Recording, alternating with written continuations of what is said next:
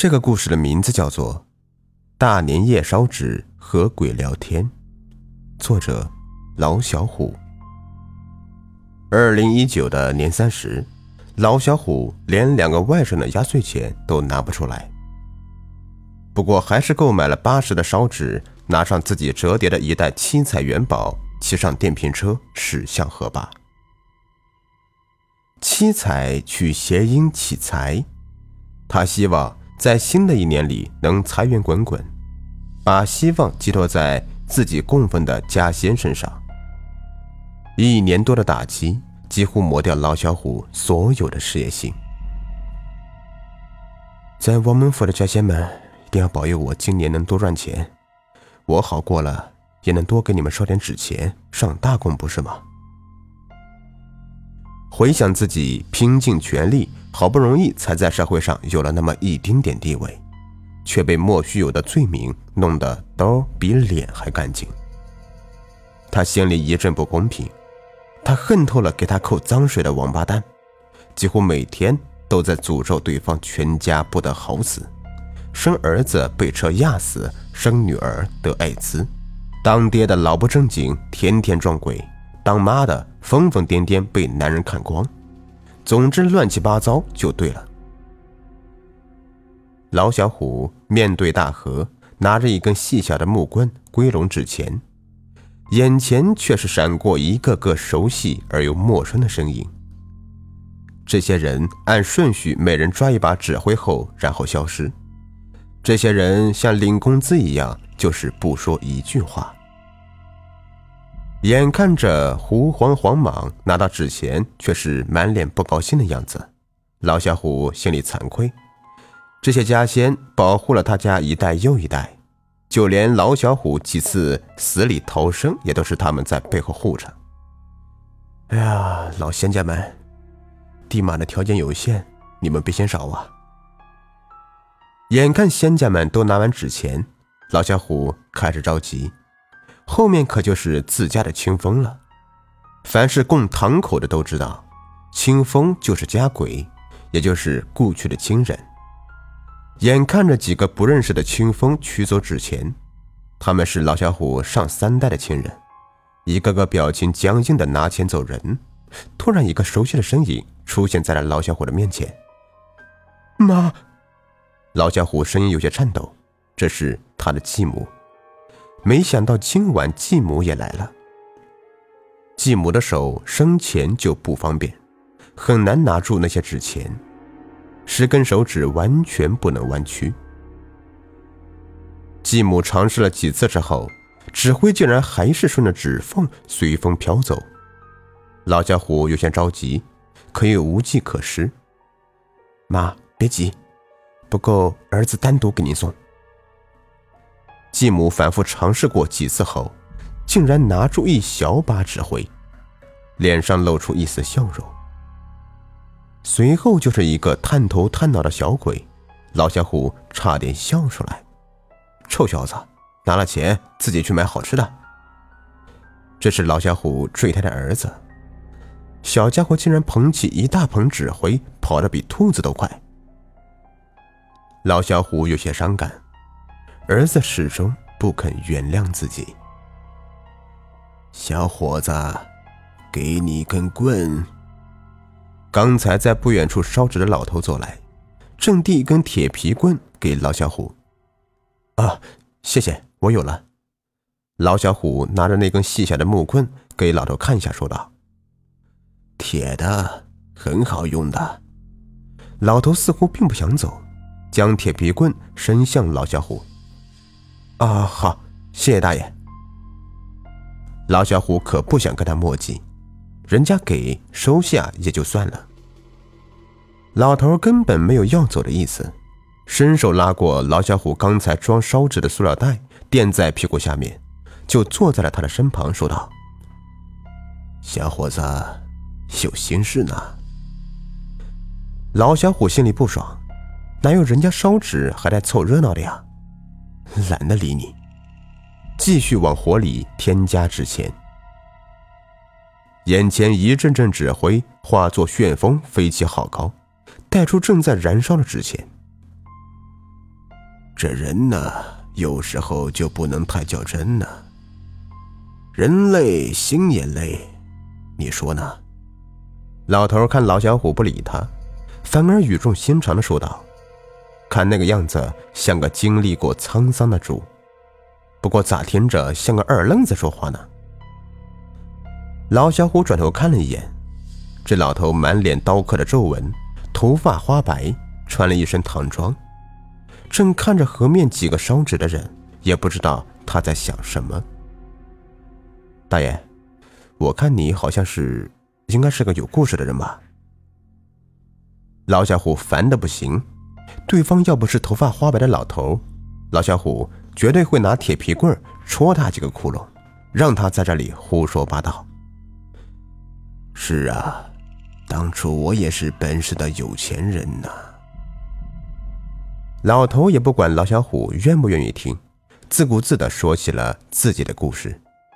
老小虎有些不耐烦，把手稍稍伸向了铁皮棍，说不定这个家伙是故意陶瓷的。这刚过年，好多外地人想多弄点钱回家，故意找陌生人搭讪，找机会骗钱或者抢钱，然后回老家。这样的案子报警都找不到人。你知道天龙集团吗？老头看向老小虎问道。知道，听说是本市第一个开网吧的，后来不知道怎么就没有了，哎呀，我还挺惋惜的。老小虎嘴上这么说，心里却不屑，还天龙集团呢，不就是第一个开网吧的吗？夫妻俩从几十平米的小店，后来开了七家分店，你可真有脸说成个集团呢。我们当初为了创业，连孩子都没要，几乎每一天吃住都在网吧里，老婆是个吧台，我就当网管，后来雇了员工，再后来开了分店，这生意越做越大，这才有了孩子。后来好多人看我开网吧赚钱，跟我学，好几家网吧在本市崛起，我的生意可以说是一落千丈啊。我就跟他们打起了价格战，原本两块钱一小时，我降到一块五，他们也降到一块五，后来我直接一块钱，他们也一块钱，最后我赔的什么都没有了。老小虎真烦死这个老头了，这是他知道，一个靠创业开的分店，又是裙带关系当领导，怎么和财大气粗的几个集团老板抗衡？没事不好好经营生意，跟人家打价格战，你不死谁死啊？咋不赔死你呢？没想到我的员工辞职，竟然去别的网吧打工，挖走了我大量的顾客。兄弟，你知道我平时对他们多好吗？没想到他们竟然这样对我，真的太伤我的心了。老小虎听老头这么说，真恨不得拿起铁皮棍戳他。对员工好什么呀？还记得当年老小虎的一个朋友就在天龙网吧上班，在那儿整整干了三年。一个人撑起一个店，任何事情都由朋友来处理，甚至连员工餐都没有。辛辛苦苦三年，竟然连个领班都没有混上，说起来让我们这些朋友好顿笑话，人家不得不去其他网吧工作。老小虎将纸钱一沓一沓丢进火堆，恨不得把旁边这个家伙也塞进火里烧了。我不知道，也不想知道，我只知道你很烦呐、啊。我在烧纸，你干嘛跟我说这些啊？大过年的，你媳妇叫你回家吃饭呢。老小虎觉得这个人是个神经病，大过年的烧完纸不回家，跟自己没完没了，语气上自然有些愤怒，毕竟现在是他和家仙沟通的时间。现在的老小虎多希望家仙能够保佑他以后顺顺利利的，多赚些钱，也好过上富足的生活。现在老头在这，让他怎么自言自语啊？什么媳妇？为什么说我媳妇？那个贱人听信了别人的话，竟然在我事业失败的时候离我而去。后来我才知道，竟然连孩子都不是我的。老头瞬间狂躁，吓得老小虎把铁皮棍抓在手里。如果对方敢再往他这里靠近一点，老小虎绝对会毫不犹豫地戳他个窟窿。他竟然跟人跑了，跟别人跑了。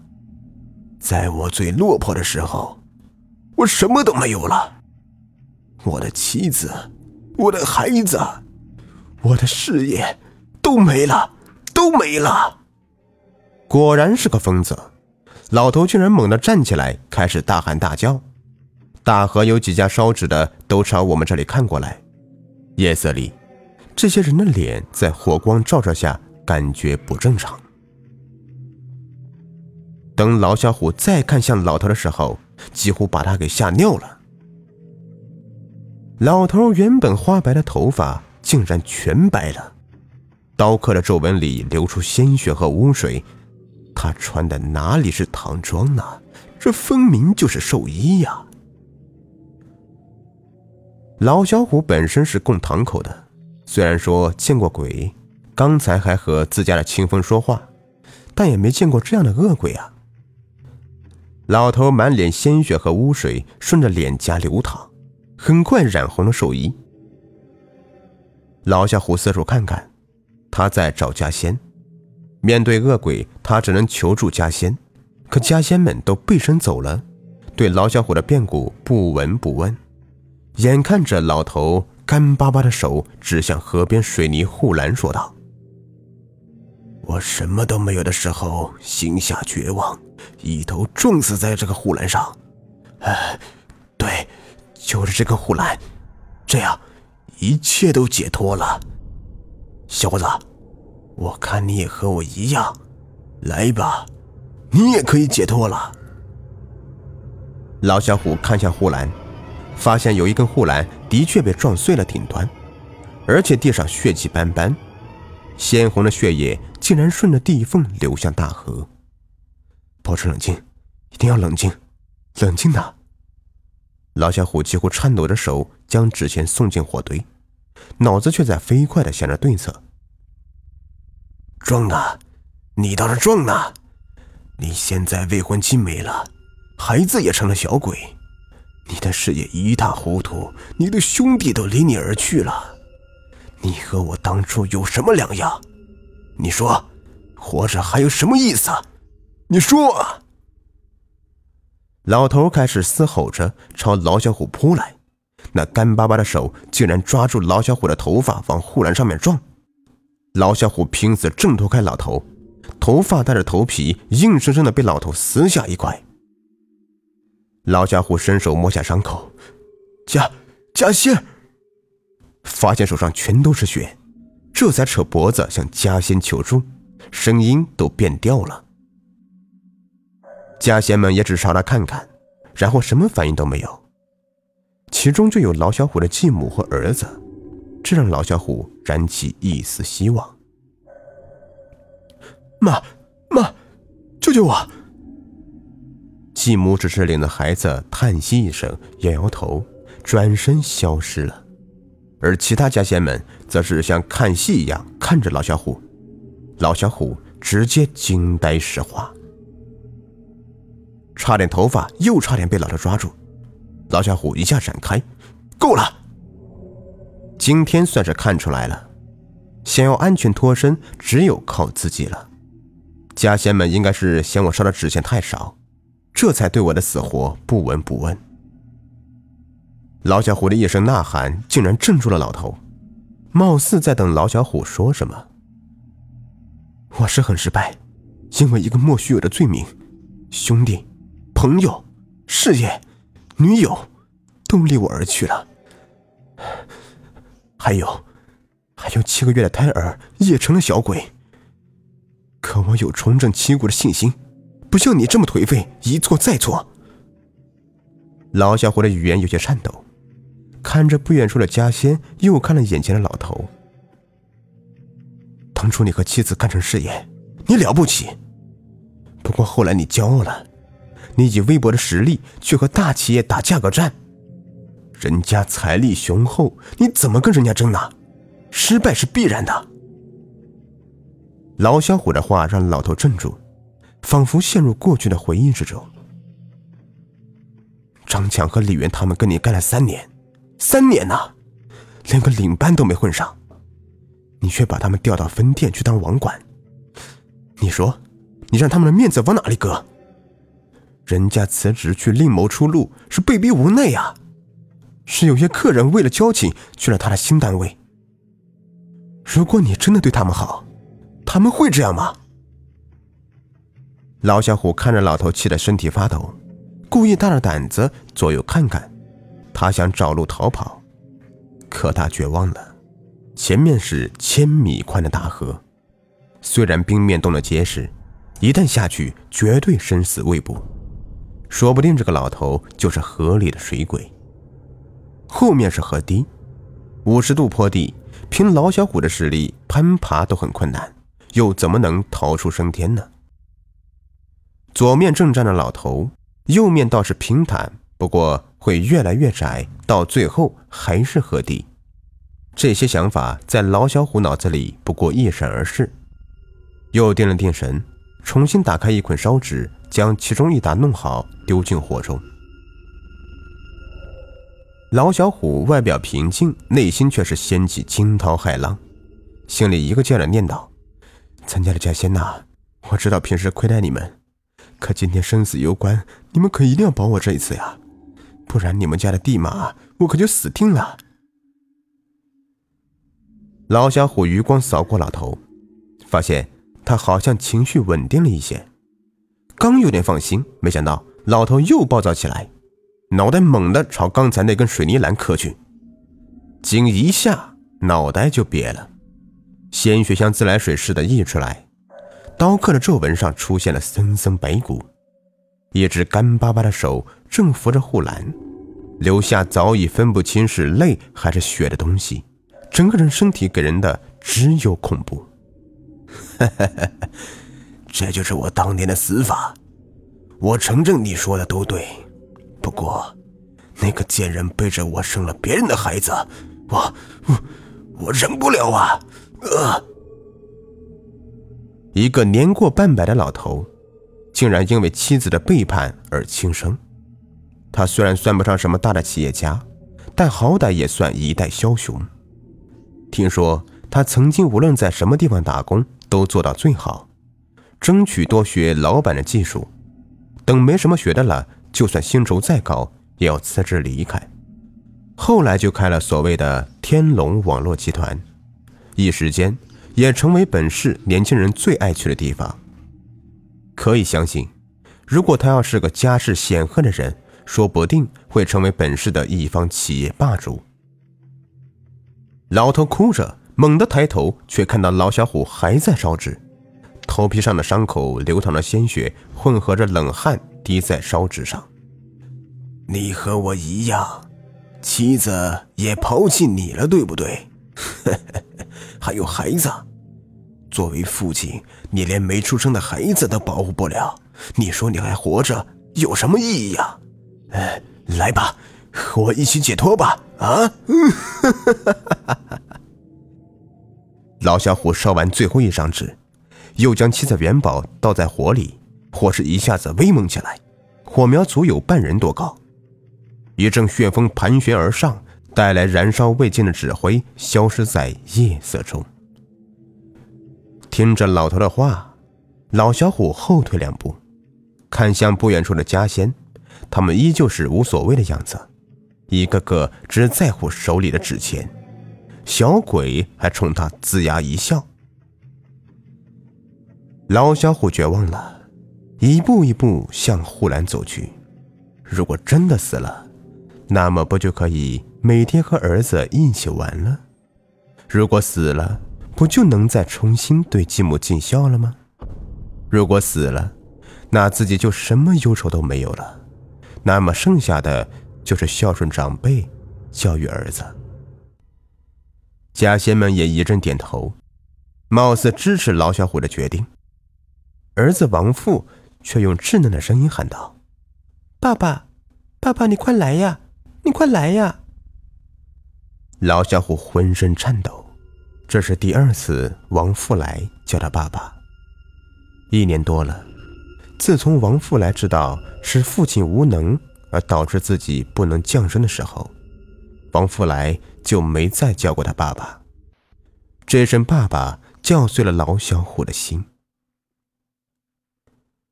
孩子，等着爸爸，爸爸来了，爸爸来陪你了。老小伙大吼着朝护栏撞去，突然脚步又停止了下来。亮啊，妈都想你了，你不想妈吗？来吧，只要你肯，咱们娘三个就团聚了。你现在没什么留恋的了，反而另一个世界才是你的家。老小伙再一次下定决心，准备将头撞在护栏上，突然又停住脚步，看向自己的家先。他们一个个穿着老旧，身体貌似很瘦弱，全都神情紧张地看着他。这时老小伙的头也只离护栏不到一公分。你还是没有勇气，对不对？你好好看看，看看你的这些家仙儿，他们一次又一次地帮助你死里逃生。你没出生的时候，你父母就要打胎，是家仙儿保护了你，让你顺利降生。你九岁的时候被车撞了，整个人被汽车压到底盘下面，还是家仙儿保护你毫发无伤呢。你十一岁的时候得了重病，医院根本拿不出治疗方案，是你继母用激将法让你有了生的希望。最后还是你的家仙儿让你活了下来，这一切你都还记得吗？你说够了没有？这一切我都记得，我很感激他们，但是我很想挽回这个残局。老小伙身体渐渐放低，跪在护栏前泣不成声。我还没有说够，还记得你和你朋友去找工作了吗？当时你们两个和你现在一样，身上一块钱都没有。你们两个商量是要踏冰过河，那时候天可比现在冷多了，河水冻得特别结实。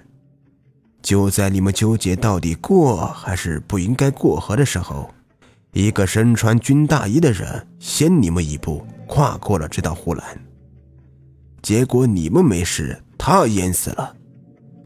我现在就告诉你，那个人不过是你家仙儿给你找的替死鬼。老头站在火堆旁，看着以燃烧为灰烬的纸灰，开始冷笑。哼，你是不是怕下去没钱呢？你看看，你知道你的家仙儿为什么每人只拿一小点了吗？那是因为剩下的是他们准备留给你的。他们保护了你三十多年，你知道他们为什么穿得这么破旧吗？为什么身体这么瘦弱吗？那是因为你，你没能力，没能力给他们烧更好的东西，这才成现在这个样子。老小伙胆怯地四处看看，妈、儿子、家仙还有老头都在看着他。王富来还在爸爸爸爸地叫着，伸着小手，那正是一个孩子寻找父爱的表现。老小伙从来都没有想过大年三十烧纸会是给自己烧的。看向纸灰里面，仿佛有大量的冥币正向他招手。其实你和我一样，一样颓废，一样窝囊，一样软弱可欺。你想想你在阳间还有什么？你爱的女人离你而去，你的朋友兄弟也和你断了联系，就连你费尽心力做出的那么一点点的成绩，也因为那个误会被糟蹋得不成样子。你除了怨恨还能做什么？来吧，和我一起，和你亲人在一起。你不是恨那个害你的人吗？等你来了，就可以亲自找他索命了。那人叫什么来着？呃，傅传宇是吧？还有杨文琪、金成一，他们的命都会被你捏在鼓掌之间。你能大大的出口恶气，怎么样呢？老头背着老小虎，语气里对老小虎满是诱惑。他说的太对了，只要变成鬼，那么就能够亲自去找这些人报仇。自己可以折磨着他们，求生不得，求死不能。他们的父母、妻子、孩子，老小虎都不会放过。金成一、杨文琪、傅传宇，我做鬼都不会放过你们！老小虎后退数步，猛地朝护栏跑去。就当头部刚要接触到护栏的时候，老小虎猛地一转身，正看见老头刚刚露出了笑容的脸，突然僵住了。哼哼，哈哈，老人家，我今天可要多谢你了。谢，谢我什么？老头表情僵硬，虽然他掩饰得很好，可老小虎还是敏锐地发现老头说话有些结巴。你说的没错，我这一年的确特别的颓废，怨天尤人，恨自己命苦。不过我现在上有父亲，下有孩子。虽然孩子只是个小鬼，但终究是我的孩子。女朋友离我而去，也许是缘分已尽，是误会早有说开的一天。我相信我的朋友都可以找回来，事业没了也可以从头再来，只要我活着，一切皆有可能。老小虎看着刚才自己燃尽的纸灰，现在已经变成死灰，没有半点火星，满脸都是释怀的轻松和解脱。仰望夜空，是满天星斗和无尽的烟花。没有可能重来了，你什么都没有了。老头脑袋摇得跟拨浪鼓似的，总想找出反驳的理由。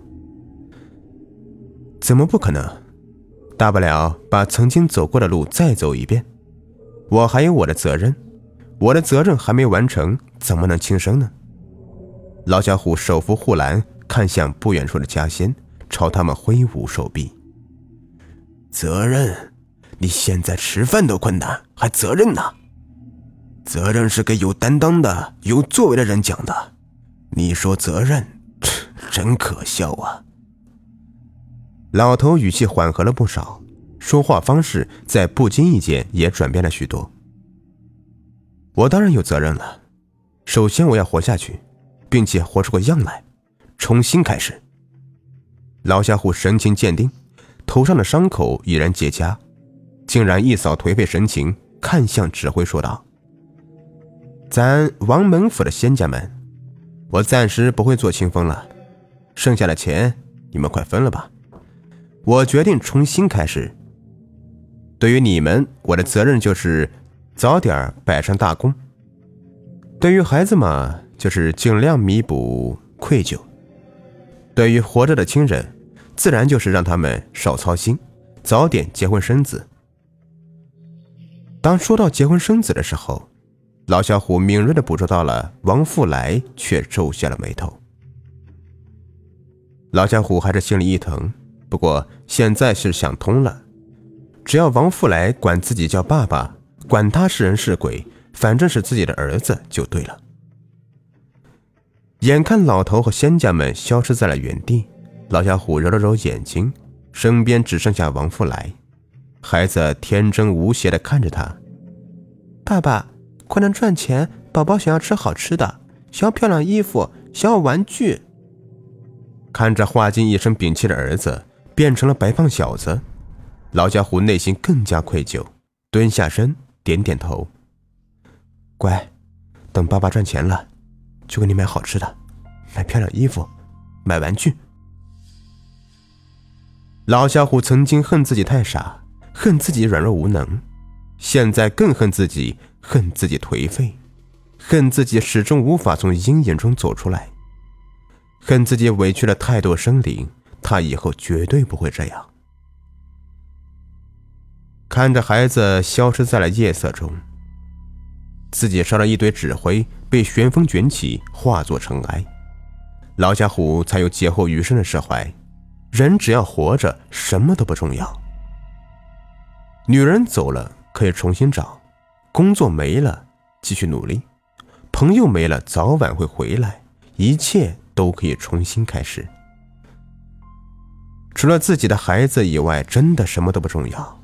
她要尽快给孩子争取一个重新投胎的机会，最好还能做自己的儿子，这样才能好好享受一次初为人父的过程。经历了这么一整晚的事情，让老小虎想起了社区杨书记的一句话：还是你不够强大，如果你有几百万，我敢保证谁都不会走。老小虎淡淡冷笑，我一定要变强大。等处理好这件事情之后，才是真正为自己讨回公道的时候。如果讨不回来，那就复仇，让那些人十倍偿还自己损失的一切。等老小虎到家，老爸正急得四处打电话找他。哎呀，你这回可回来了，给你打这么多电话你都不接，三十多个呀，你干啥去了？啊，没有啊，我一个都没听见。老家伙狐疑地拿出手机，果然一个电话都没有，一切都显得那么诡异。不过让老小虎没想到的是，则是家仙们并没有放弃他，只是不想看他这样颓废下去，所以才弄了这么一出。毕竟求神拜佛也只是辅助，万事都要靠自己。好了，这故事就说完了。如果您喜欢的话，别忘了订阅、收藏和关注我，感谢你们的收听。